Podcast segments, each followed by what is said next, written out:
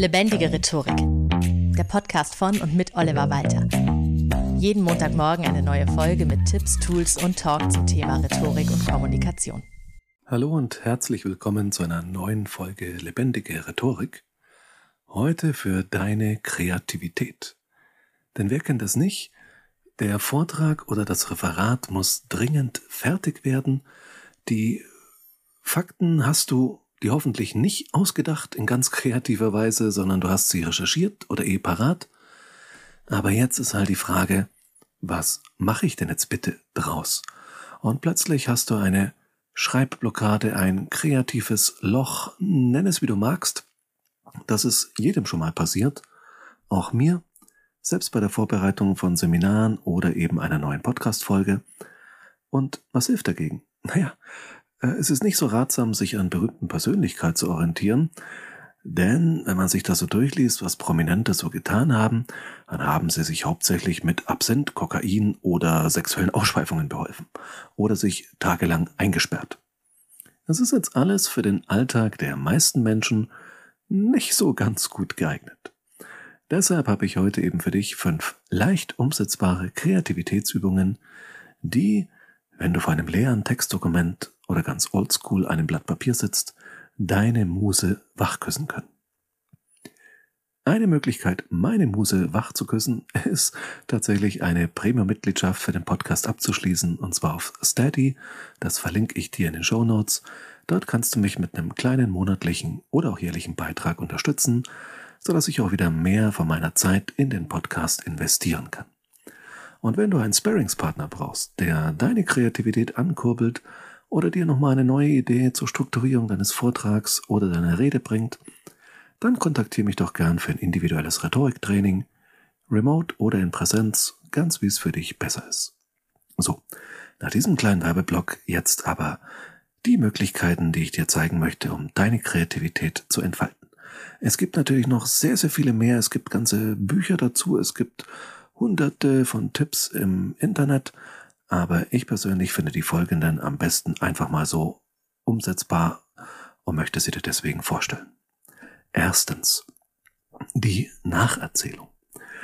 Das kennst du aus der Schule, da war es ziemlich lahm, ja, aber man kann das sehr spannend und kreativ gestalten. Das heißt, du nimmst einen bestehenden Text, ein Märchen oder ähnliches und machst dein eigenes Ding draus. Zum Beispiel Hänsel und Gretel, aber aus Sicht der Hexe.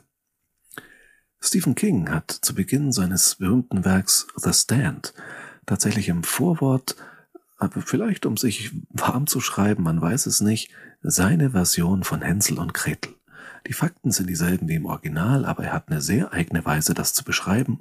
Und auch mit sowas kann man sich warm machen, um dann in die eigentliche Arbeit zu starten.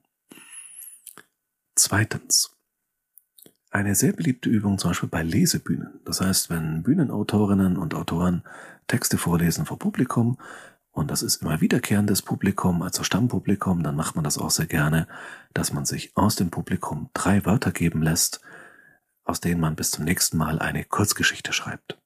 Das ist eine unglaublich gute Übung, ob du jetzt einen Sachtext schreibst oder wirklich eine Prosageschichte. Das kann man ganz wunderbar machen. Lass dir einfach von Menschen aus deinem Umfeld drei Begriffe nennen oder nimm den Zufallsgenerator im Internet oder blätter einfach ein Lexikon durch und halte an irgendeiner Stelle an und finde so drei Wörter. Es ist eine wunderbare Übung zum freien Assoziieren, weil im Idealfall diese drei Wörter natürlich rein gar nichts miteinander zu tun haben. Mir ist es schon passiert bei der Lesebühne, die ich früher mal hatte mit einem Kollegen zusammen, dass da Begriffe vorkamen, von denen hatte ich noch nie gehört. Das heißt, ich musste erst mal selbst googeln, was bedeutet das eigentlich? Und in einem Fall habe ich es einfach gelassen und den Begriff trotzdem in den Text eingebaut. Das heißt, da kann man sich wunderbar austoben und es ist unglaublich schwierig und es kommt wahrscheinlich nichts Vernünftiges dabei raus, aber darum geht's ja auch nicht, weil du jetzt nicht den Ansatz hast, eine tolle Kurzgeschichte zu schreiben, die irgendeinen Preis gewinnt, sondern es geht ja darum, deine Kreativität anzuregen, damit du das, was du bei dieser relativ sinnlosen Übung lernst, danach für sinnvolle Dinge nutzen kannst. Drittens, du kannst dir auch natürlich alternative Szenarien zu bekannten ausdenken, also zu der Realität zum Beispiel. Das heißt alternative Realitäten, das Marvel Multiverse und was weiß ich. Es gibt ein sehr viel besseres Beispiel, finde ich, als ausgerechnet das Marvel Multiverse, und zwar hat der britische Autor Robert Harris eine großartige Kriminalgeschichte geschrieben, also er hat mehrere davon geschrieben, aber die, die ich meine, nennt sich Vaterland, und die spielt im Nachkriegsdeutschland, aber in seiner Version haben die Nazis den Krieg gewonnen. Und das gibt diesem Buch, das eben so eine Kriminalgeschichte erzählt oder eigentlich schon, ja, Politthriller, eine unglaublich spannende Dimension, was teilweise auch unglaublich beklemmend ist, wie selbstverständlich er die 70er Jahre oder was das ist, oder 60er Jahre, glaube ich, in einem Nachkriegsdeutschland mit den Nazis als Sieger und einer geteilten Welt mit den USA und Deutschland als Großmächten. Also wie er das einfach so als ganz selbstverständlich nebenbei äh, mit einbringt in dieses Buch, das ist großartig und das bringt einen wirklich zum Nachdenken.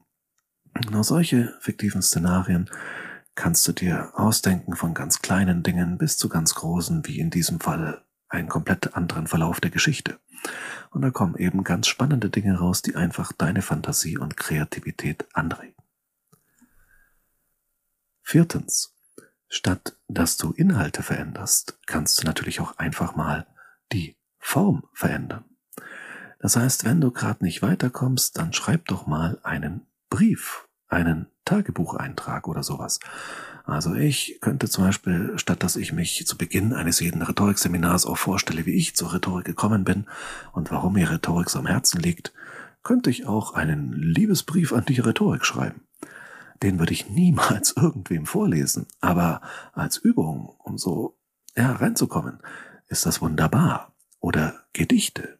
Jetzt nicht unbedingt so total abstrakte Gedichte der aktuellen Zeit, sondern es eignen sich so feste Formen wie Haikus, diese japanische Gedichtform. Da kannst du gerne mal dazu googeln. Da gibt es einen ganz festen Ablauf, wie viele Silben das sind und wie das genau aufgebaut ist. Oder Elfchen.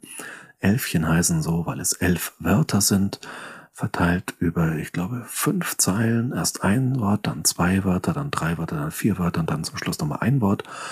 Und das ist eine feste Struktur und manchmal helfen feste Strukturen tatsächlich, um sich kreativ auszudrucken.